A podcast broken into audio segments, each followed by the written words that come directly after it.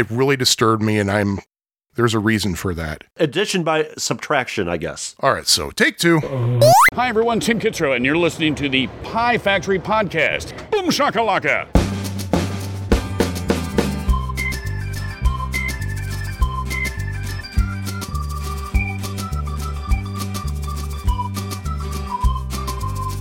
All right. Yeah, I think I hit my record just as, like, almost just before you said boom, so we're, we should be in good shape. Hyde'll have an easy job. Premature recordulation. Yeah, yeah.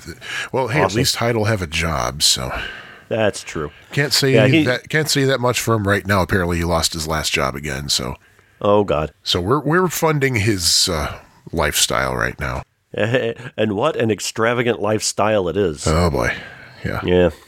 Does he really need ten pounds of caviar each week? I, you know, it. I I don't want to speculate because last time I speculated, he, uh, you remember what happened. Oh, yeah, that's a good Yeah, point. Good point. So, hi everybody. Oh, Welcome hi, hi to- everybody for me too. Yeah. Oh, hi I should everybody. turn on Uh, my welcome lava to lamp. welcome to another Pie Factory podcast. Once again from the wasteland that is Grundy County, Illinois. This is Jimmy G. And from the, uh, I don't know what what this is up here, but uh, from uh, Cook County, uh, Illinois, this is uh, Sean, not Jimmy G. And I hope everybody is staying safe. Uh, things are getting much worse there with, As do I. with the COVID, Yeah. COVID and stuff. So, uh, so Sean, how have So- how hast thou been? Um. Oh, thank you for asking because when we last spoke on Pie Factory on Pie podcast, Factory. Uh, we talked about how I uh, rode uh, five miles of the uh, Fox River Valley Trail. Uh-huh. and uh, Fox River Trail. Fox River Trail. Yes, thank you, indeed. And that I must have broken a couple of spokes when I put the the bike back in the car or something. Well, I took it into the shop because I I just don't have the patience to deal with spokes.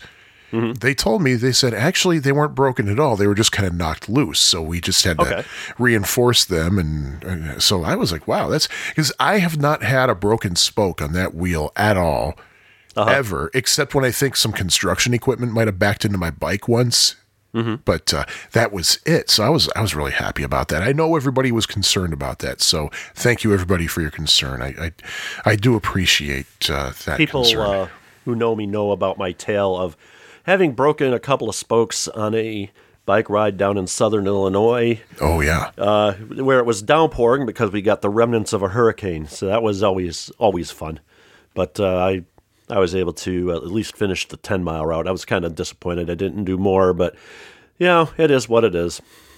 yeah. I've once again I've not like been on my bike very much lately, except for just quick errands around uh, the Yeah, neighborhood. same here. My Uh, knees you are starting Except to go. when I went to get my flu shot, that was uh, that was a good uh, three mile trip. but I got my flu shot, and if you haven't gotten yours, get it. Yeah, yes, assuming you can, of course. It, it was crazy Oh, because true, true. Uh, there's. It's weird because my wife's prescription card is directly through CVS. So she made an appointment for her flu shot at CVS, and they're like, "Yeah, we can't accept. This is dumb, but we can't accept that insurance. You might want to go to Walgreens."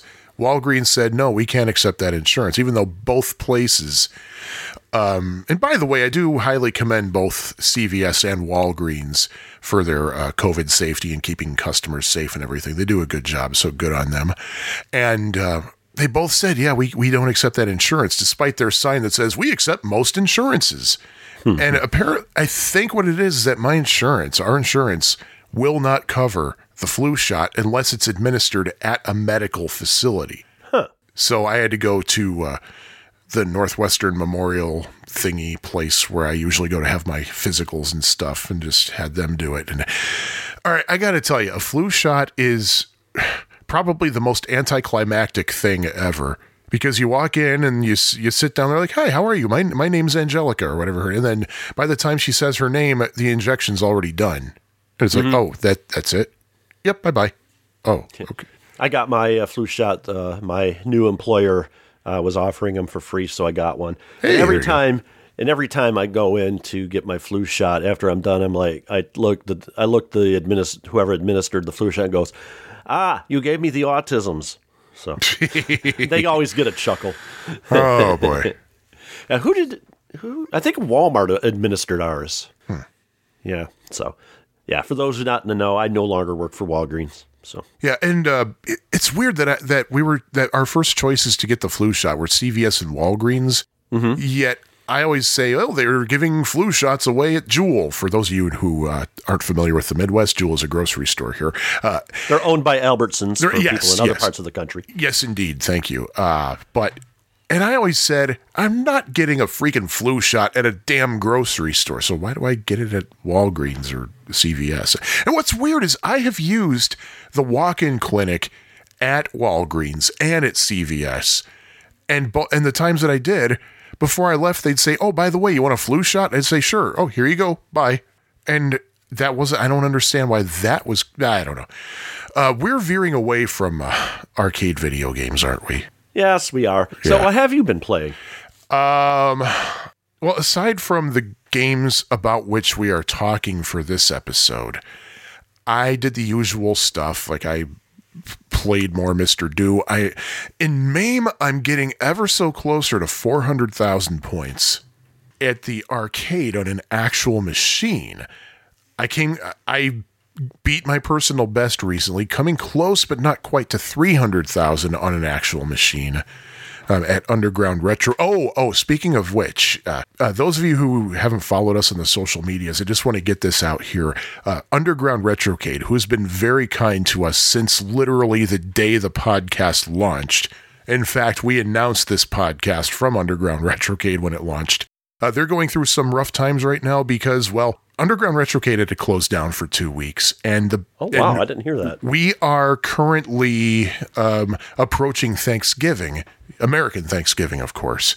And the thing about that is, Underground Retrocade in November historically had its biggest revenue in November in the last week of the month. So this year it's really going to suck because they have to close. So Underground Retrocade does have a way that you can support the arcade while they're closed. You can prepay for your admission for a future time.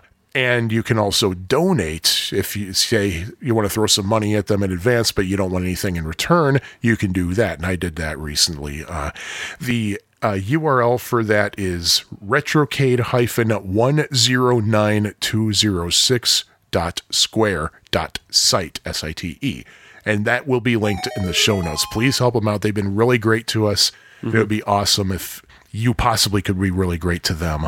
Yes, indeed. they're a really really cool arcade. They're it's my personal favorite. And i'm i swear to god i'm not saying that because they sponsor us. I've been saying that since before we did this podcast. Right.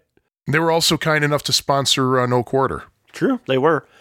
Uh, they um, they uh, they run a good ship there, and they're very concerned about uh, people's safety when it comes to COVID and that too. Yeah, and So- that, that really sucks that they have to shut down. Given that they've they've been amazing at keeping everything nice and clean and safe, uh, Yeah. making sure people have their masks on or some kind of facial covering. Uh, the Mm-hmm. staff's been great about. It. They have a really good circulation in there too. Mm-hmm. And even when uh, there was one time I was there uh, during COVID season when it was pretty busy, and I still felt really, really safe there. I can't thank thank the staff at Underground Retrocade enough for all they've done to keep us safe.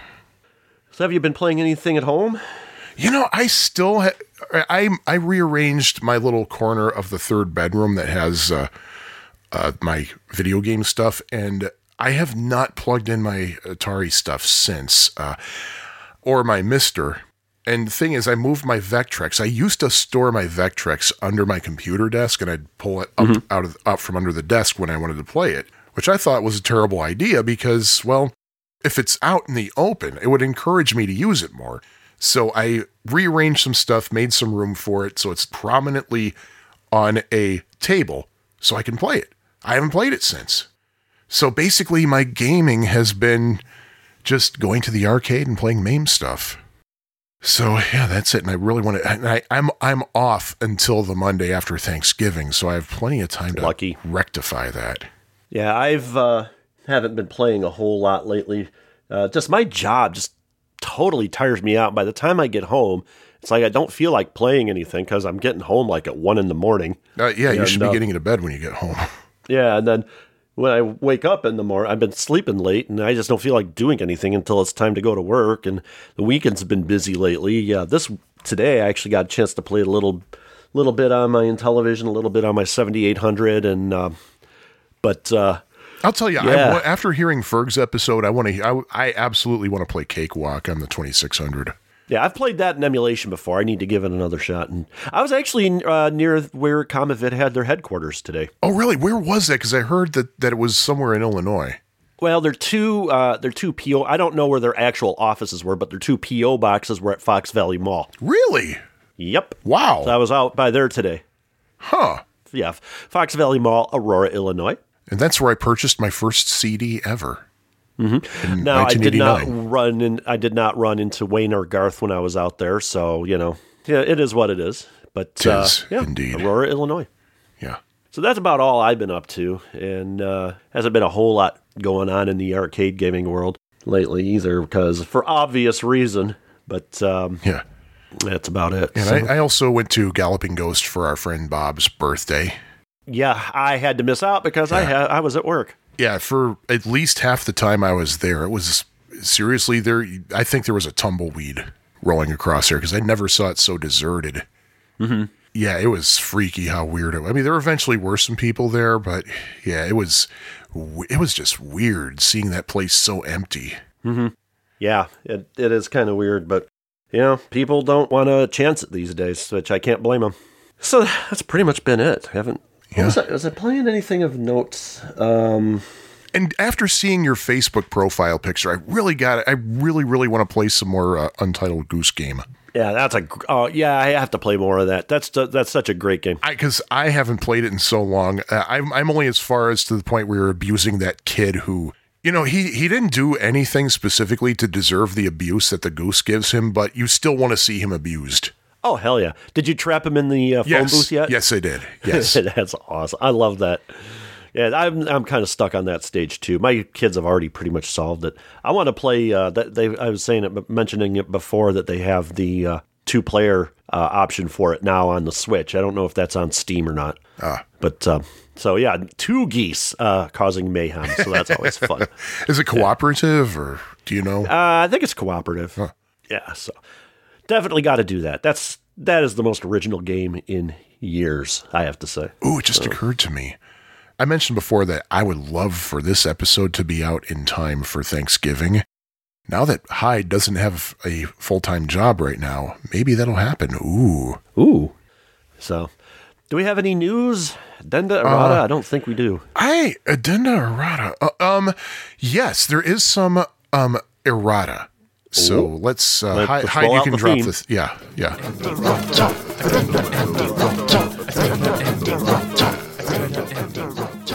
Now I don't remember at all which episode this was, but there was one point when, for some reason, I was philosophizing about the uh, what people say about. Well, I drank the Kool Aid and I did the, you know, meaning that you jumped on the bandwagon and all this. And of Uh-huh. course, we know where that expression, like what that expression specifically refers to. That weird. Oh, I know where you're Yeah. going with this. Okay. Yeah, and the thing is, like something that I had heard was that they didn't actually use Kool Aid; they used Flavor Aid, allegedly because it was cheaper. So drinking the Kool Aid wouldn't make sense. You know what I found out recently? They actually used Flavor Aid and Kool Aid. Kool-Aid. So Yep. still, so actually drinking the Kool Aid is still perfectly valid. I put it in the same category as how people say uh, Windy City, referring to Chicago, and the story behind that is that it's called the Windy City not because of the weather, but because of the loudmouth politicians or something. That is false. It really is because of the weather. It was called the Windy City long before that famous attribution about politicians ever happened. I heard it was because of the uh, controversy about Chicago getting the uh, the world's Columbian Exposition. Yeah, it- well, that's kind of what sparked it because I think it was uh, a newspaper in Cleveland or Cincinnati. I think it was New York. Cleveland. New York? Oh, right. I yeah. believe- well, at least oh, look according at that to the, at least city according to the book. Yeah. At least according to the book "Devil in the White City," it was a newspaper in New York. Great book. Oh, Amazing book. I think it's the only book I've ever read like six or seven times, I've only read it once, but it's, and I've listened to the audiobook. Ah. That's a great book. yeah. Currently, I'm reading in the Saint Nick of Time. I do that every year this time. By one William Pepper, who hosts uh, Atari Bites, and it's a podcast, Charlie Brown. I need to get that book. That I need is to get both of his That's books. a good book. That's it's it gets into a lot of detail, but it is it is a really fun read. It's My not problem for right now is I'm just way too tired to do any sort of reading, and and when I do read, it takes me a lot longer than uh, than it should. It's just I just don't have the attention span anymore, unfortunately. Hmm. So I've got John Cleese's new book called Creativity, and it's a very short book, and uh, I should have finished it weeks ago. Ah. But yeah, that's where I am. I think I'm like maybe 20 pages into it. Okay. Oh, you know, I will tell you this one thing. Uh, at some point tonight, I would like to open Sean's drinking arena. You want to do it now? Sure, sure. Let's Yeah, uh, let's open Sean's okay. drinking arena. All right. Now, given that hopefully this episode is out uh, in time for Thanksgiving, today's Sean's Drinking Arena, I don't believe I tried this stuff yet. I stopped at Lickety Split on the corner of Broadway and Glen Lake in Chicago. Wonderful frozen custard place, and they do a great job of keeping their customers safe from COVID. Uh, the friendly staff and everything, I can't recommend them enough, so I won't. Now, actually, I do recommend them. Uh, but I stopped in there today just for the specific reason to see if they had any drinks for Sean's drinking arena. And one of the owners was actually unloading a huge shipment of uh, Rocket Fizz stuff that he just got in. And so I grabbed something I don't think I ever tried, and it's Lester's Fixin's pumpkin pie soda. Have you ever had this, Jimmy G? No, it sounds good. Yeah, well, let me test it now. I have a pint glass. Oh, this pint glass, by the way, comes from our friends at uh, Guys Games and Beer. But I'm drinking from this with a couple of ices in it. And. Hmm. It doesn't taste like pumpkin pie at all, as far as I'm concerned. It tastes kind of like the smell of cinnamon candle, and I mean that in a good way. It's it's pretty enjoyable. It's very nice, very refreshing. It's a little bit it's cinnamony, but not so cinnamony that it's like yeah. It's more like ooh cinnamon. Hmm. I'll tell you what. Right now, I'm wishing that the Commodore 64 Jeopardy used the actual Think music instead of that weird thing that everybody's hearing right now. Oh, speaking of which, R.I.P. Alex Trebek. Which is exactly why I mentioned that. Yep. And I just have to say this Will Ferrell did a horrible, awful Oh, he did. Alex Trebek impersonation. Put Will Ferrell's impersonation next to Eugene Levy's. Eugene Levy's blows his away. I have not seen that yet. Oh, you haven't? No. Well, I'll have to share. I have to share another link on my Facebook page. Ooh. And yeah, the thing is, like, two Will Ferrell things that were awful were uh, Alex Trebek and Harry Caray. He did I not- loved his Harry Caray. his Harry Caray was better than his Alex Trebek, but neither, they both kind of, it's like, no, no. But the thing about I hear it. Space is cold. The- yeah, it's cold. Is it as cold as an ice cold Budweiser? It's And uh, the thing about his Jeopardy thing is you didn't watch it for Alex Trebek. You watched it for Sean Connery and the other celebrity yeah, you definitely did. And of course, Turd Ferguson, we can't uh, forget. So, but yeah. Um, so there we go. Sean's drinking arena. Um, the pumpkin pie soda. Pretty good. Pretty good. Pretty good. You know, I, uh, this is not one of these times when I have to have a backup drink. So, yay. Yay. So, what about you, Jimmy G? Well, um, what about me? I don't know. I've got no news, no addenda, no errata, no nothing. But well, we, we do already have did the addenda and errata. yeah, but uh, we do have an email from Eugenio, but we will get to that a little bit later. Okay. Okay. That sounds like a thing. So, how about we get to uh, the games then? How about we do that? Hmm. So, what are we going to do this week? All right. Which well, one are we going to talk about? Here's what I think we should Wait, do, just to go? for thematic, uh, for uh, for semi-thematic purposes. I think it would make sense to start with your game today. Oh boy. well, we've Get that out some, of the way and end on a positive Yeah. note. We've talked. I'm not going to spend too much time on this game because there's not much you really need to say about this game. Other than I'm already going to tell you my rating. If we could give it a zero, I'd give it a zero. But is, this is a one. the one is the zero. The one is the absolute rock bottom. So. See, know, I, can't, I I can't say, these- oh, I I have- if I could give it a zero, I would. Yeah, if you could give it a zero, then it's like, oh, I, I, if I could give it a negative, I would. But you know, I, I, I hate these YouTube channels or whatever. They rate and review stuff, and they have a scale of one to ten, and then they give it like a six point five. So what? You need like twenty now? Just rate it on a one to twenty scale, then. I, yeah. If you're doing one to five, that's one thing. I can understand halves on that. But if you're Yeah. giving them ten, there's no there's no excuse. You no, there's no excuse. Well, better than a six, but not quite a seven. It's- oh, come on. Yeah, I'll give it 945.3 out of 10 million. like, why? Yeah. Why? It's like the same thing. So, Are we actually going to yeah, talk about games tonight? at some point? Yeah. So, uh, I guess the first game we're going to talk about is Chiller. Chiller. Yes. Ah. The Aha, 1986. Uh, Yes, Chiller. Yes, You, you are correct, sir. Huzzah, Chiller. So, anyway, uh, Weird Chiller, stuff. 1986 from Exidy. This is a single-player game. It's a gun. I believe it was available as a conversion kit for like Crossbow and Cheyenne and their other gun Well, games. you already but, uh, answered a question I was going to ask. yeah. So uh, basically, it's a horror themed game where you're basically just shooting people and monsters, and it's it's very gruesome. It's probably the most for the sort of primitive graphics of the game. It's pretty gruesome, and uh, yeah. So. Um, so there are four different uh, stages in the game. The first, the first one's a torture chamber. Uh, second one is a different torture chamber. Uh, the next one It's is a the haunted hallway house. or something they call it. Yeah, haunted house hallway, and then the final's a you know cemetery. There are four humans still living, of course, on the first screen in the, tor- the first torture chamber. You got a man chained to the wall, someone in a guillotine or a guillotine, uh, a woman strapped down to some machine, and a and a man's head is in a vice. And uh, yeah, you can shoot the guillotine to decapitate the person.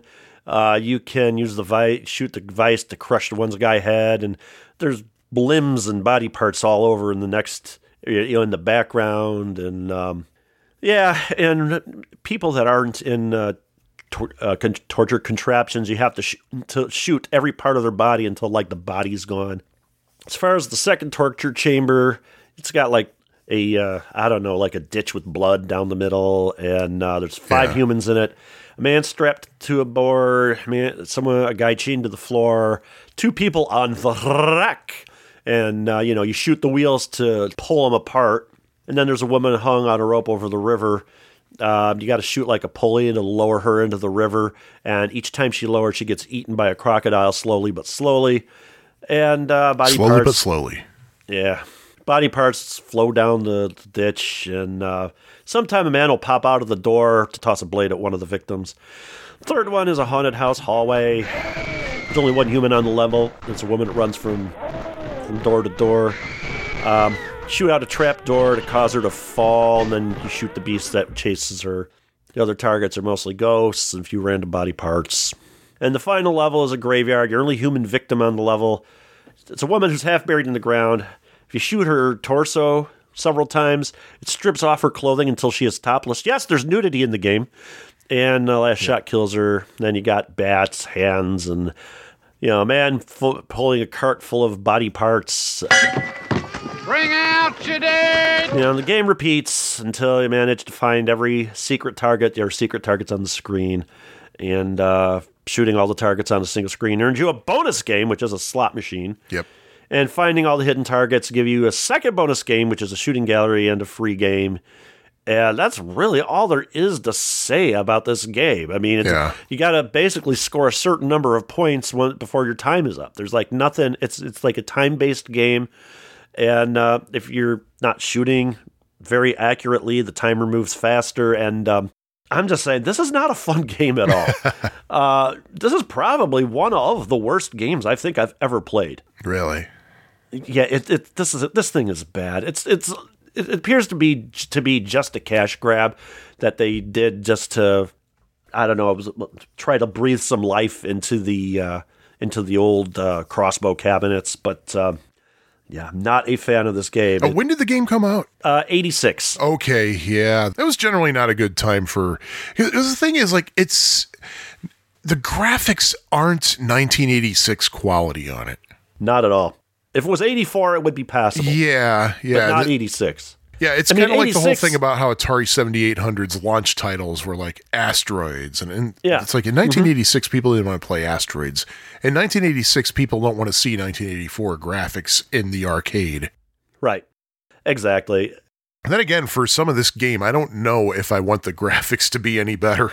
Oh, I totally agree. I mean, I remember we were talking about Miss World Nude 95 or Miss World 95 Nude, whatever you call it. And uh, how I made the comment that it seems like it's a kind of a game that the mafia would have created. This almost has that same sort of feel, I have Really? to say. And you know? I'm not a guy that shies away from horror or horror themes at all. But if you're going to do it, you know, do it and make it fun. I mean, you know me. I've showed you that movie 2000 Maniacs from Herschell Gordon Lewis, circa 1964 or 5, I think it was. Yeah, and that And was very a pretty disturbing. bad, pretty bad, gruesome movie. But you know, it's at least you know there was some sort of effort put into it. This doesn't seem like they put any sort of effort into this. They just like, hey, we could do something gruesome and not even really think about the gameplay. Oh, by the way, like the, the game is the, play- the game. By the way, is called Miss World '96 Nude. 96. Okay, I don't know. I Miss World know why I said '96 Nude. But as far as this game, it just there's there's really no gameplay here. It's it plays more like a screensaver than it does an actual game. Like a screensaver where you got targets flying across the screen, you shoot something, and then hey, it comes back to the desktop. You know, you play this game, you expect the desktop to come back. Yeah, all it is is just a shooting gallery, really. Yeah, it is. It's it's like a gruesome and dare I say more lame version of Carnival, and I think Carnival is lame. Oh, I like Carnival. We haven't we haven't talked about that yet, have we? Nah, might be on our list. I have to oh. double check that. Oh, But you might be wondering, Jim, where is the first place you've ever seen or played this? Well, first place I ever saw it was Galloping Ghost. This game did not get huge distribution at all because of its themes. And uh, I've seen it at Galloping Ghost, but I've never played it because I've just had no desire to play it. Because I have played it in MAME a few times. And uh, this is, why would anybody play this? It's just. I, I, I- I don't get it. This game is just not fun. If they made it, would have made this game fun, you know, it's one thing. But like I said, it just feels like a screensaver to me. I don't know. It, this, it's, this is not a good game, not at all. You know, I I, I got to tell you, like when I went to Galloping Ghost for uh, Bob's birthday, Mm-hmm. I had two. There were two games that I wanted to play, and those are the games that we're talking about right now. And I know they have both of them. So I'm looking around. and I couldn't find Chiller anywhere, and it's very possible that I just pass it up because there have so many games in there that you you can easily pass up, especially Right. because uh, since the last time I'd been at the Ghost, they did some major rearranging. I think the Yes. only things that are still in the same place are the uh, like Arkanoid and the Falling Block games. I think those are the only ones still real, and the uh, The grid. Uh, the grid and um, the games by uh, Gottlieb slash Rat Slime. Those are still in the Right. same place. So I went up to the front desk and I asked the guy. I don't know who it was working there. It wasn't anybody I recognized. But I asked him. I said, "Hey, do you guys still have Chiller?" He said, "Oh yeah, we have it, but it's not working right now." I was like, "Oh, okay." Which to me was good news, bad news. Bad news, I couldn't Right. do my research. Good news, hey, I didn't have to play that creepy ass game. But he told me that they were actually going to be using it for a Halloween themed horror kind of tournament. And so they got it out. They they put it aside specifically for the tournament. They turned it on and nothing happened. So they're like, "Oh crap!" So, and the, yeah, and the, which I can totally believe because this was the first weekend in November, right after Halloween. So yeah, that sounds about right.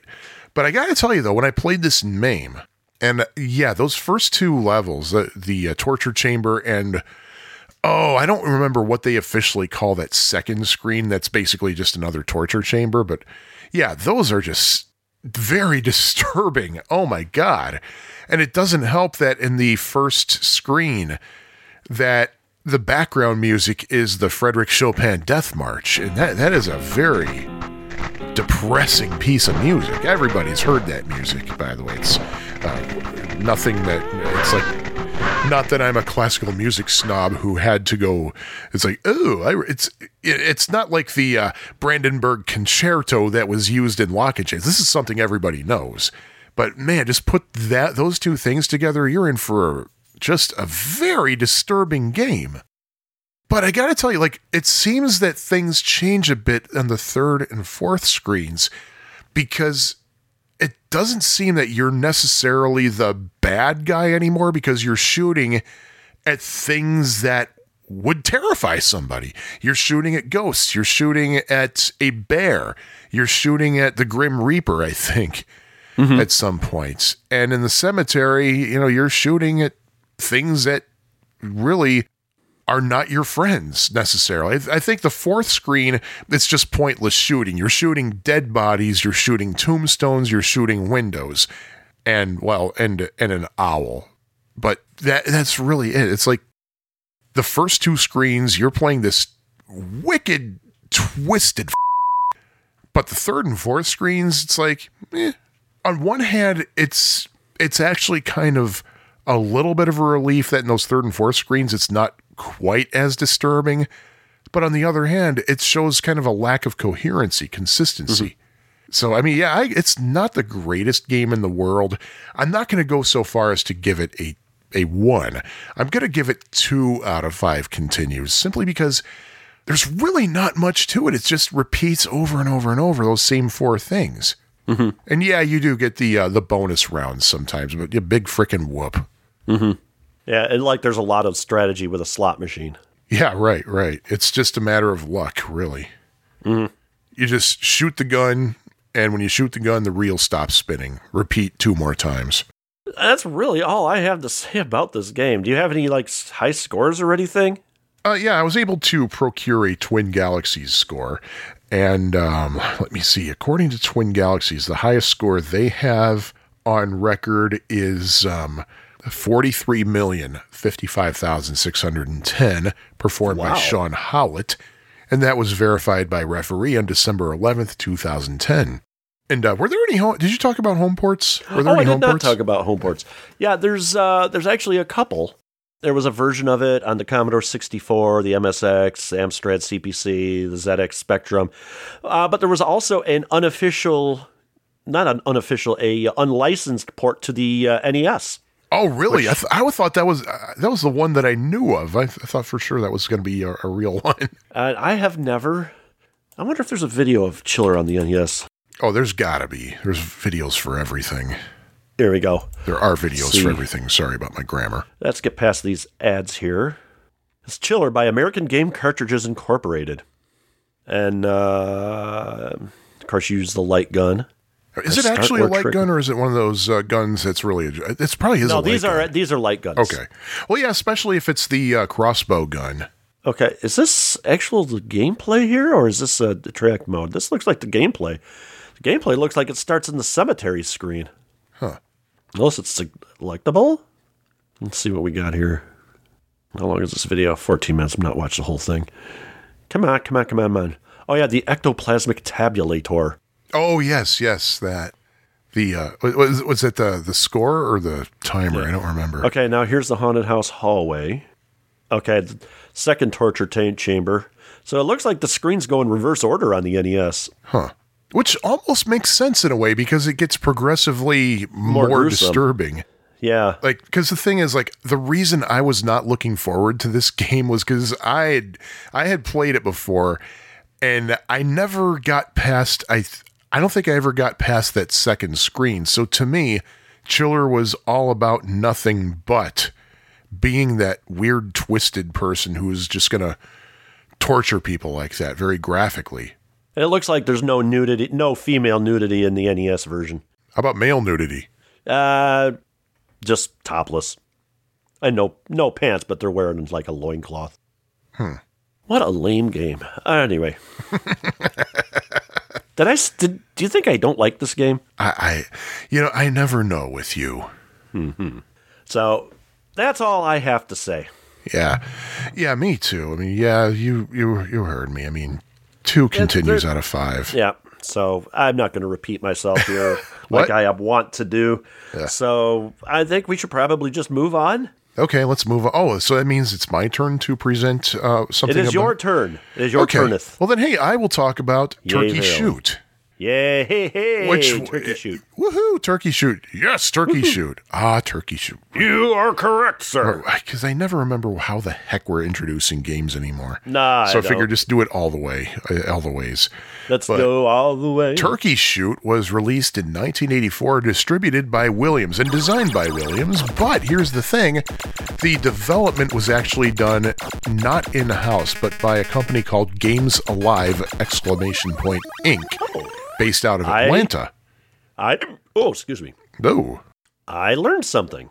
Yeah, and uh, I was able to stumble upon some uh, information, just a tiny bit of information about Games Alive, when I found the LinkedIn profile of Wayne P. Breifogel. And according to his resume, he was the senior system software engineer and architect at Games Alive Inc. And uh, it says, and I quote, under contract to Williams Games, Chicago, Illinois, we developed the microprocessor based arcade game Turkey Shoot.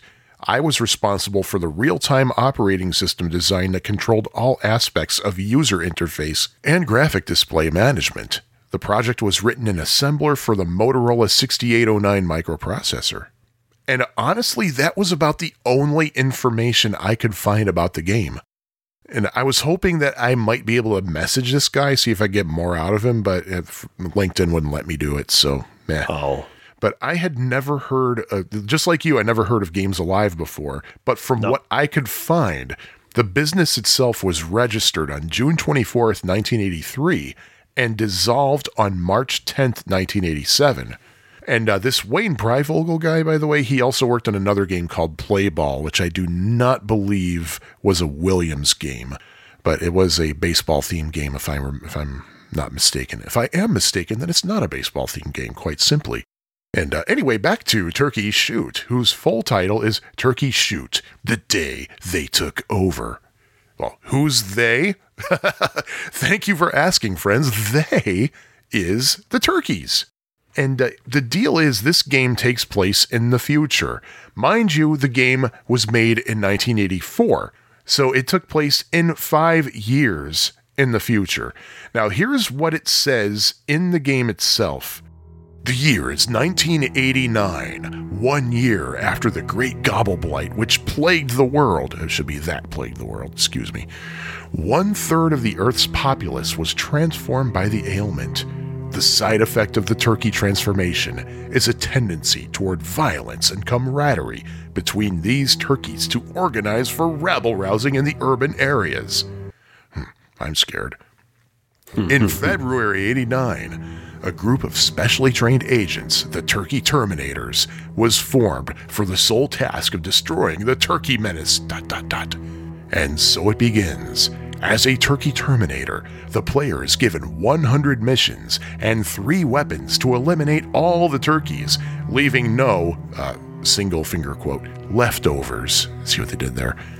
He can take aim with his lethal laser gun using the position dot on the screenshot to hone in on his enemies with deadly accuracy. He can launch a lit grenade to annihilate all the turkeys within range, or he can activate his gobble button, available one time each mission, to freeze all the turkeys for an instant, making them, single finger quotes again, sitting ducks. Missions are varied and include reacting quickly to clever ploys such as turkey air raids, turkeys disguising themselves as businessmen, and turkey helicopter getaways. Every eighth round is a rapid fire bonus wave where the. Uh, bad grammar again, people. It should be in which the player has 15 seconds to eliminate as many criminals as possible. Shooting fire hydrants and trash cans, as well as freeing bystanders who have been taken hostage, also score bonus points. Three single finger quote again, foul ups, F O W L ups, are allowed and occur whenever any turkey, a pilot turkey, boss turkey, cyborg turkey, or thug turkey, escapes, or when an innocent bystander, a businessman, a shopper, or policeman is damaged. So, uh, by the way, despite the punny spelling of foul ups in the manual, F O W L, uh, the text on the screen, at least the version I played, actually spells it F O U L. So they kind of missed the joke Oh. in there. Now, seeing as I basically read the on screen backstory and instructions, I figured I should contrast that with uh, what it says in the manual. The manual, the operator manual, says with a hand on his gun, his gobble, and grenade buttons at the ready, the player defeats his territory from marauding turkeys. He's given 100 missions to eliminate all the turkeys.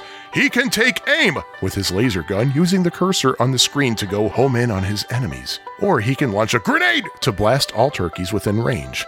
Once each mission, he can activate his gobble button to momentarily freeze all the turkeys. Astute players learn that most turkeys can be eliminated by a shot to the body. However, the cyborg mechano turkey persists until they hit him in the head. No turkey will succumb to a shot in the leg. Missions require quick reactions to clever plays such as turkey air raids, turkeys disguising themselves as businessmen, and turkey helicopter getaways. Every eighth wave earns a rapid fire bonus where the player has 15 seconds to eliminate as many turkeys as possible. The player can score bonus points by shooting fire hydrants and trash cans as well as freeing hostages. Three follow ups are allowed. These occur whenever a turkey escapes or when an innocent bystander is injured. So there we go. Two different views from Williams uh, as to how the game is played. Uh, by the way, I should talk about the control panel. Uh, the con- the main control is a gun. Uh, I the way it felt when I was playing the game, it felt like the gun uh, was actually a joystick in disguise, but the manual calls it a laser gun. So I don't know. I don't know. Hmm. It well, the few times I've played it, it certainly felt like the, the joystick as a gun, like Terminator Two and uh, Yeah. oh, what what are that Aerosmith game, Revolution X. So it certainly felt like it. Yeah, and actually, the manual specifically says shoot mischievous turkeys with a laser gun. And there's also a gobble button on either end of the control panel, either side of the control panel, that is. And according to the manual, press gobble, freeze the turkeys and pick them off with a gun.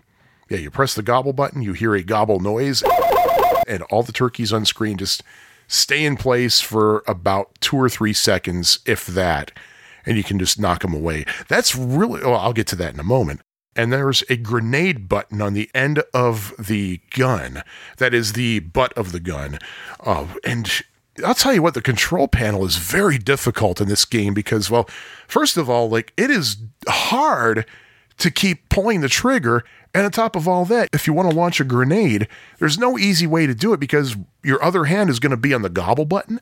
So the only real way I've found to actually reliably activate the grenade button is to hit it with my chin. And I was wearing a mask at the time, so that way I wouldn't transmit any illnesses. But yeah, but according to the manual, press grenade, eliminate several turkeys in one blast. And that yeah, that's that's difficult. That that is a difficult thing. But I talked about how Williams tells you about the game. Let me tell you a little bit more. Uh, so, those of you who haven't seen it, you have a better idea of what to look forward to when you eventually do play it. Uh, at the beginning of each mission, there's a message on the screen that tells you what to look out for. Uh, for example, Mission 4, you're told, Anonymous tip that Hi Fi Nook may be robbed. And I'll get to that in a moment. And your directives might include stopping a robbery, which means basically you don't let anybody run off the screen with a sack of money. If you do, that's considered a foul up. There is a Turkey air raid, which is every third wave of every group of eight missions. And uh, so that's basically uh, the third wave, the 11th wave, etc.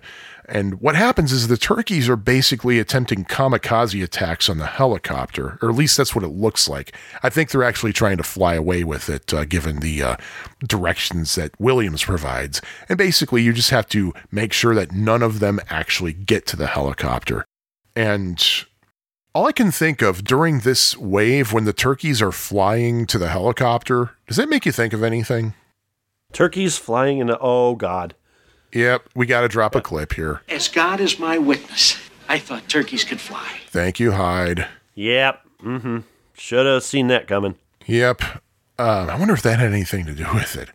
But uh, anyway, you're also told major attack is brewing. Protect the helicopter in all stores. And that's the seventh of every group of eight missions, which means that not only are stores being robbed and uh, possible innocent bystanders are being taken as hostage, but they're also attacking the helicopter. Oh, those waves are a biatch. Ooh, man.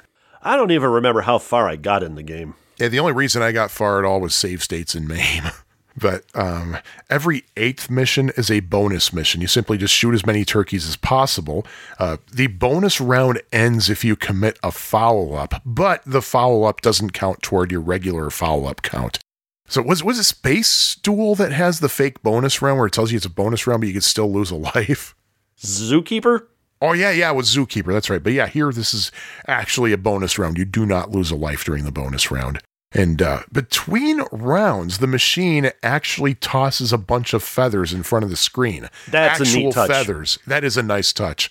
Uh, I can imagine that must have been a nightmare to maintain that machine because of that. Because the more moving parts you have, the more likely something's Yeah, going to be. just break a simple, down. But simple fan and a with a few feathers. I Yeah, don't think yeah, it's that complicated. yeah, that's true. And the thing is, it doesn't affect the playability at all. You No, can- it doesn't. Yeah. uh, if that fails, it's not a big deal. Yeah, so if you play this game in MAME, you're not going to see the feathers. But uh, what else can I say? Oh yeah, the uh, I do have to mention the death animation on the turkeys. You shoot a turkey, and the turkey actually turns into a plate with a cooked turkey on it. And then shortly after that, the turkey disintegrates into a stack of bones. So that's a pretty creative, if uh, almost forced humor animation there. and uh, at some point during the mission, you're probably going to hear an alarm sound. In fact, uh, Hyde, I'm sending you an alarm sound. Please drop it right here in three, two, one, go. Now, when you hear that sound, that is an indication that one of the businesses in the town has been robbed. And speaking of which, we should talk about that town. Uh, there are different parts of town that different waves are going to take part in. And uh, they kind of rotate uh, among these three parts of town. Uh, basically, each part of town you're in, you're on the street uh, or at least you have kind of a bird's eye view of a street at a T intersection. In the first part of town you're in, along the bar of the T intersection, that top bar, there's a uh, business called Nachos. Uh, another business that has a sign on it that says Star Rider, and that appears to be a movie theater. In the middle of it is Justice Hall, and that's where the helicopter is resting. Wait, The Star Rider? Star Rider. Star Rider? Rider, R I D E R. Oh, like the uh, the Williams Laserdisc game. like the La- Williams Laserdisc game. I see what they did there. I that did not occur to me until now. Hmm. But you have the Justice Hall, and that's where the helicopter is waiting. Uh, there's a bank next to that, and then in the upper right corner on that T intersection is Mike's Arcade. And then the road that goes down the middle, on the left side, you have a toy store. It just says Toys and Hi Fi Nook. And then, then on the right side, across the street from there, you have Jean's Clothing Store, uh, J E A N apostrophe S, and a place called Suds. Uh, I'm guessing that's a tavern or something, or it could be a laundromat. I don't know. You're never really told. Uh, another part of town you might be in, depending on the wave, is uh, you have on the T intersection, on the, the cross part, there's a record store called Chick It Out.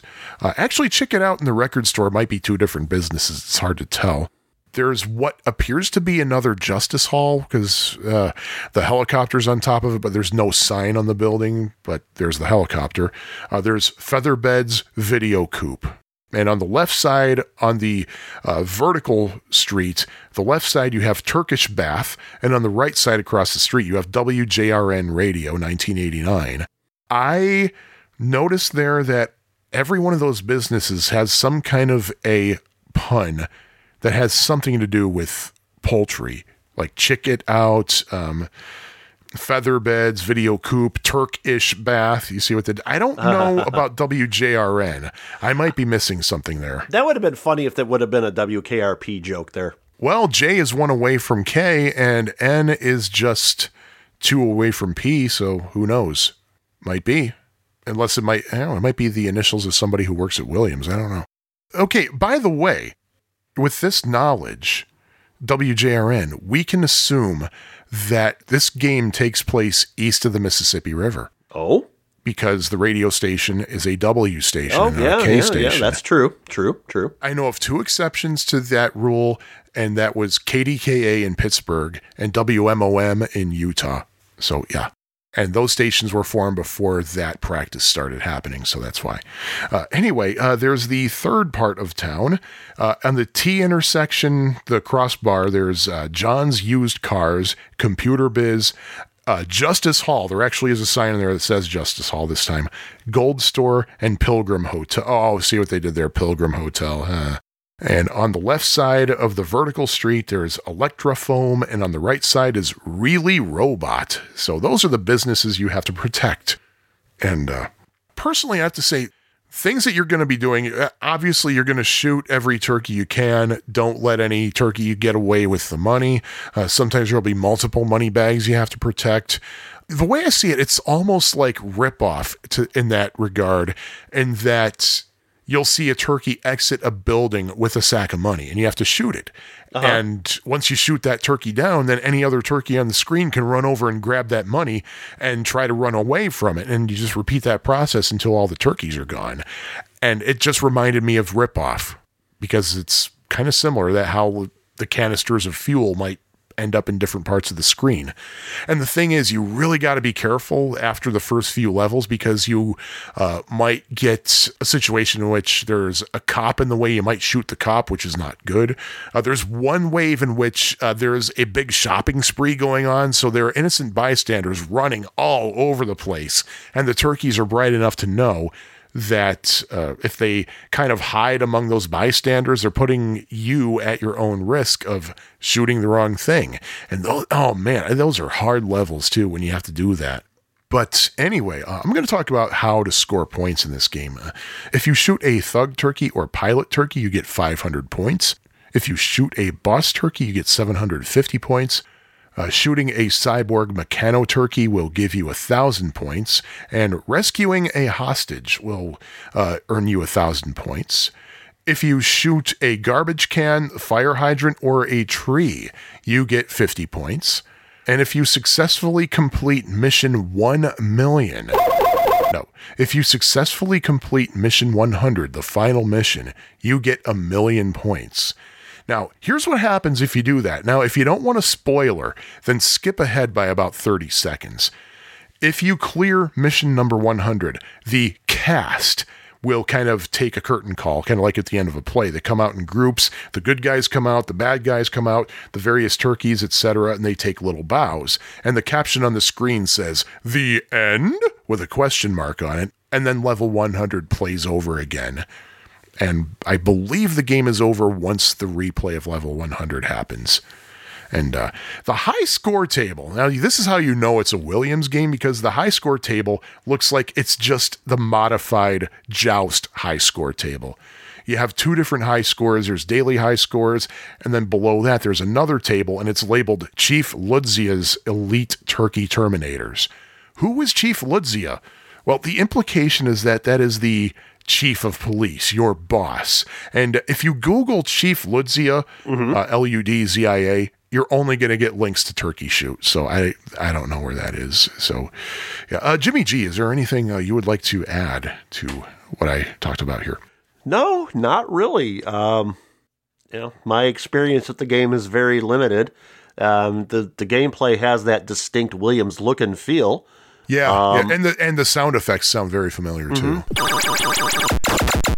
But uh, yeah, I I need to get more experience with this game. I have only place I've ever seen it was at the Galloping Ghost, and from what I was Me looking too. at here, they only made 450 cabinets, so that explains why I've never seen it. Yeah, it's not a common game. I never heard of it until I saw it at uh, the Ghost. And yeah, there weren't any home versions as far as I could tell.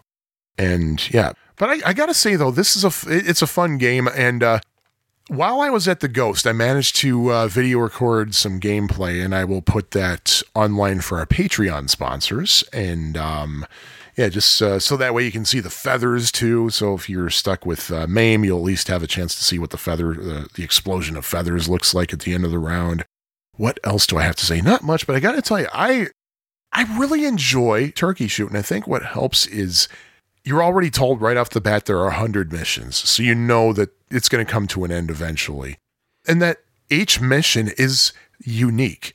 As far as I could tell, at least as far as I got, which is probably about, I don't know, 20 missions. That's with save states, mind you.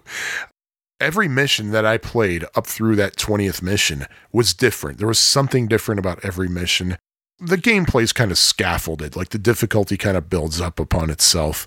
And so you're never going to get the same thing twice necessarily as far as i can tell at least. And it's a fun little game. It's unique. It's a it's a unique game. I mean your your job is to shoot turkeys. The turkeys are the bad guys and you are the the cop who has to shoot the bad guys prevent the uh, prevent businesses from being successfully robbed. I will say, I, I think I mentioned this before, but I'm going to say it again though. It gets very tiring repeatedly pulling on that trigger though. it's really difficult to get any for at least for for me to get anywhere on the actual arcade game. I gotta say, it emulates really well in MAME. Uh, you could just use your uh, uh, like a mouse or your trackpad or something uh, to act as the gun, and you could just configure the uh, gobble keys and the uh, grenade key wherever, however you want it to be, and it's it's actually very playable in MAME. I'm gonna rate Turkey Shoot four out of five continues, just because it's so different it, it's a unique game. It's it's fun. Uh, the sound I love the sound effects. I like the uh, little puff of feathers. There are just so many nice touches to this game. And even in the high score table, you shoot your initials. And it's a little bit easier to do than say entering your initials on say Food Fight, where you're supposed to throw a pie at the uh, the, the correct letters. Definitely. Food Fight is what I call a DBQ game because my initials always end up being DBQ instead of DBR. But here on Turkey Shoot, yeah, I definitely get DBR. So yeah, Deemer. Well, I am going to rate this game a three, mainly because I need more experience with it. well, play it more. You know what? I think that's a good idea. Yes, yes. So, yeah, I need more experience with it, and so I don't think I'm a good person to judge it. So I think giving it a three for now because what I've seen so far I like, but like I said, yeah. So that's my reasoning for three. Yeah, and uh, I got a Twin Galaxies score, by the way, for um, Turkey Shoot, and uh, that is 2,358,550, performed by Jeff Peters, and that was certified way back on May 5th, 1987. So there's a Twin Galaxies record, just 33 years old, just waiting to be taken down. Let's get with it, people. Come on. So, well, So, yeah. you know, oh, you know what? I just realized Oh, on the day we're recording this, eleven twenty one. You know whose birthday it is? who? Jerry Buckner. Oh, that's right. Happy Buckner birthday to Garcia. Jerry Buckner. Happy birthday, Yes. Jerry Buckner. So, uh, little Pac-Man fever for you. Yeah. And oh, that, yeah. And speaking of which, you know what I got yesterday? What did you Uh, got? I got, uh, courtesy of Worm Quartet, I got the Pac Man EP. oh, Worm Quartet is a gentleman named Tim Crist, who is a major Pac Man buff. And he, uh, this is crazy. This is, uh, I, I might have mentioned him before, but some years ago, I got a, f- I got a friend request from him on Facebook from this guy, Tim Crist. And he messaged me privately and said, Hey, you don't know me, but here's why I'm sending you a friend request. I saw you uh, posting on uh, uh, something and you were mentioning Atari 7800. And I noticed you also kind of offhandedly mentioned Brian Wilson. Well, I'm a big Brian Wilson fan, and I figured you might be a good person to network with. Then I later found out that I had been enjoying his music on the Dr. Demento show. oh, well, there you go. And I I later found out, I was like, wait a minute, you're Worm Quartet?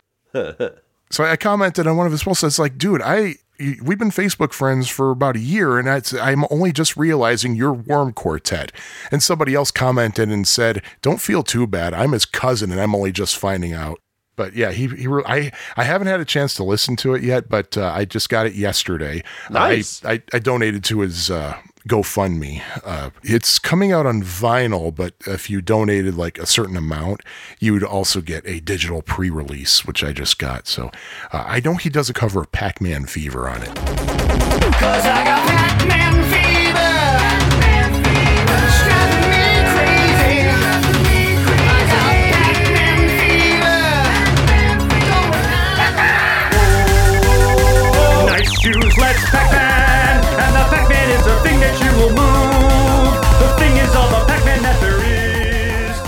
By the way, something I strongly recommend, strong recommend. This uh, it's about eh, about 15 years old. He did a song called "Great Idea for a Song." Seek that out. It is hysterical. It is a great tune. But if only you did rhyme with Twitchy Psychotic Slide, I'd have a great idea for a song. Idea for a song. and with that, uh, do you think we should read Eugenio's uh, email, his feedback? Oh, I I absolutely feel we should. We, it's it's only right. Well, let's do that, and then we'll reveal the theme, huh? Okay. Hoo, hoo. Alrighty. Why don't you kick us off? All right, I'll kick you. Uh, I'm sorry, I'll kick it off. Uh, hi, Jim and Sean.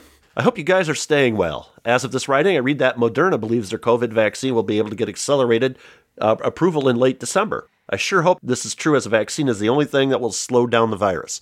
Yeah, the since we've gotten that email, we now have two vaccines that are One on the is ninety percent effective. The other one they say is like ninety four, I believe. So well, the one that was 90% effective, now they're saying 95. Ooh, there you go. Yeah. So uh, the only thing that helps slow down the virus. In the meantime, you know what I'm going to say: wear a mask, wash your hands, and social distance. And Eugenio is a doctor, so I would take his advice. Yes. Yep. Uh, with that said, it's time to start giving you feedback on today's games. Or. So one dot chiller. So this is a game that I've been aware of, but I have never seen one at any arcade or retro event. Can't say that I'm surprised by that given the nature of this game. This is a light gun game that seems to be a mix of horror scenes. These include a torture chamber, a rack room, a hallway, a graveyard, and even a bonus round. Ladder is only reached if the player is able to shoot all the secret items in the other four rooms. This game is rather gory, particularly in the first two screens where human characters are being tortured to death. This is likely why finding one of these machines has to be very difficult. The hallway and the graveyard are not as terrible because you are shooting zombies and other haunts. Much to my surprise, this game was adapted to the NES. That version, I understand, was not officially licensed and is also not as gory as the arcade machine. Well, each of the screens, though, is pretty accurate representation of the arcade game. In any event, not sure this is a game I'd go out of my way to play. Uh, not, you know, I'll read Turkey Shoot. Ah, Uh, number two, Turkey Shoot. This is another light gun game, and it is one I had never seen or heard about. At least this one does not resort to gore, and rather can be funny from the videos I was able to find. Yeah, It- you it got is, to you it got to admit, Turkey Shoot does have a great sense of humor. yes, it does. Um, you shoot the, tur- shoot the turkeys who turn into roasted turkeys when killed. I guess the programmers for this must have hated turkeys. One interested bit of trivia about this arcade machine is that it had feathers that flew around the screen. They were blown by a fan each time a mission got completed. So that's all for today. Again, please wear a mask, wash your hands, stay safe. Going to the final frontier, masked and gaming. So Yep. that sounds a little bit kinky, actually. I don't know. So thank oh, you, Eugenio. Yeah, Thank thanks, you, Eugenio, for your email again. As Always as great always. to hear from from Yes. him. Always great to hear from any of you. Uh, Pie Factory Yes. at fab4it.com or Pie Factory Podcast. You, you guys don't want to let Eugenio have all the fun, do you? Huh? Huh? No, of course you don't. So, with that, uh, do you want me to reveal the theme, or do you want to reveal the theme, or Uh, why don't you reveal the theme? Because I, I think if I reveal it, I'm going to screw it up. okay? Uh, today's theme are light gun shooting games that are uh, should be played around the the fall holidays, like Halloween and Thanksgiving. Although I would say that you probably shouldn't play the first game at all. But uh, you know, if you're going to play it at any time of the year, play it during Halloween. Yeah, and don't play it right before you go to bed either. Oh my god. Yeah, I've I've seen much worse in films, so it doesn't give me nightmares. But you're talking Yeah. to a guy who has dreams where I went to high school with Jason and Freddie, and they were my friends. So, yeah, know, There you go. so so there you are.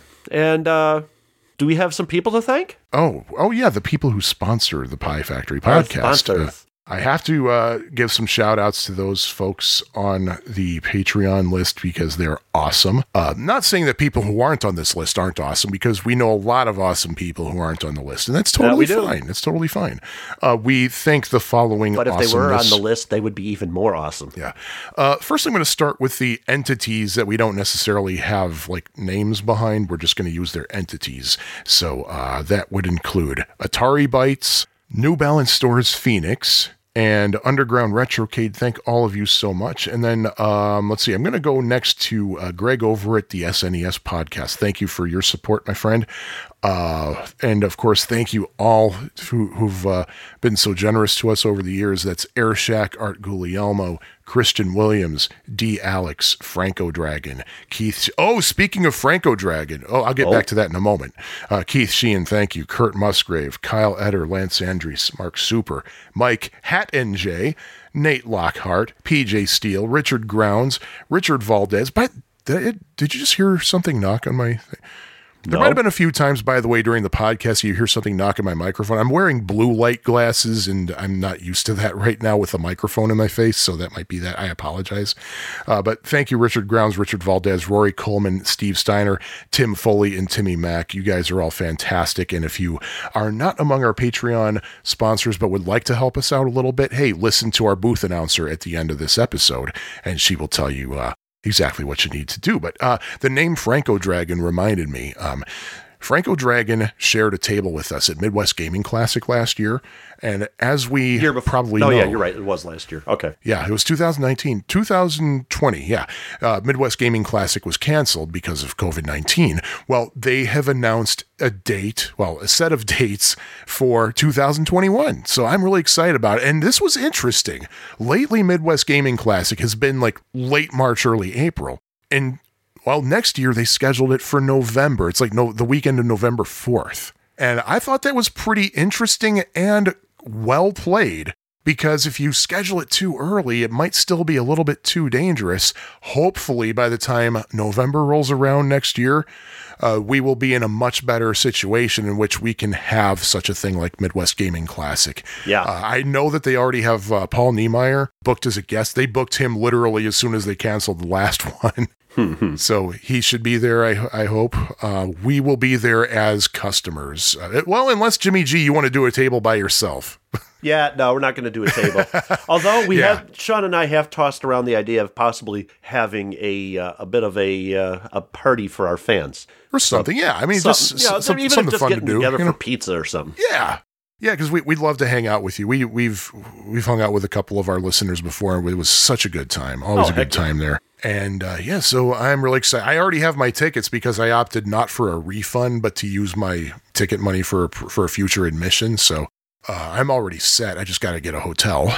And yeah, and I just realized that might be the same weekend that most people do um, Extra Life, which will be weird. That would be an interesting place to do it from, though. Yeah, yeah. Except like you'd be busy playing games all day and not seeing any of the show, unless you, I don't know. I don't know. But hey, who knows? Who knows?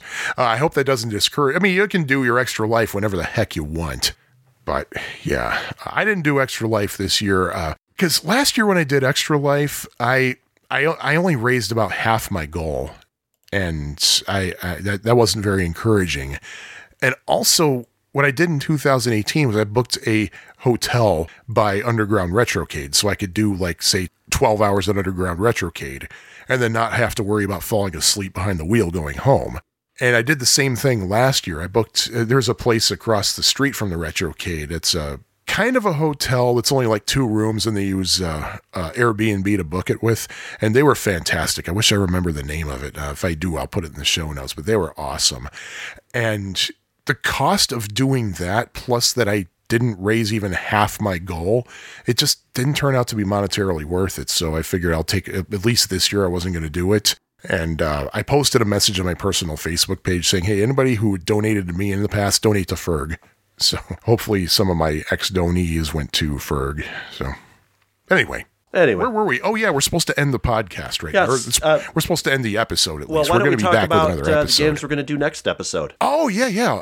Um, what games were we going to do next episode? We're going to talk about Discs of Tron Discs of Tron, and Mad Planets. Mad Planets, Mad Oh, man. Planets, yes. So, yeah, Yeah, thank you all for listening to us again. I hope that uh, we're only going once a month isn't uh, isn't uh, impacting your schedule at all. But uh, you know, it is what it is. So, it is what it is. Yeah, trust me. If we could do this more often, and we were getting paid a hundred thousand a year each, I would definitely go more often. But Oh, we, we're yeah. not. But th- so that, that's what it is. So, so is. we will talk to you all again in December. And uh, bye bye. Bye bye. Forget you. I'm going to sell sell. Well, Make me some money. Ah, Seacrest out. This episode of the Pie Factory podcast was edited and produced by Hyde St. Pierre. Opening and closing theme is The Happy L composed by Sean Courtney. Love theme from Addenda and Errata was composed by Jim Goebel. Follow the Pie Factory podcast online via Facebook, on Twitter at Pie Factory PFP, or on piefactorypodcast.com. Support the show at patreon.com slash piefactorypodcast. Pie Factory Podcast is a member of the Fab4 IT Podcast Network. He can take aim with his laser gun using the cursor on the screen to go home in on his em- enemies. Home in on his em-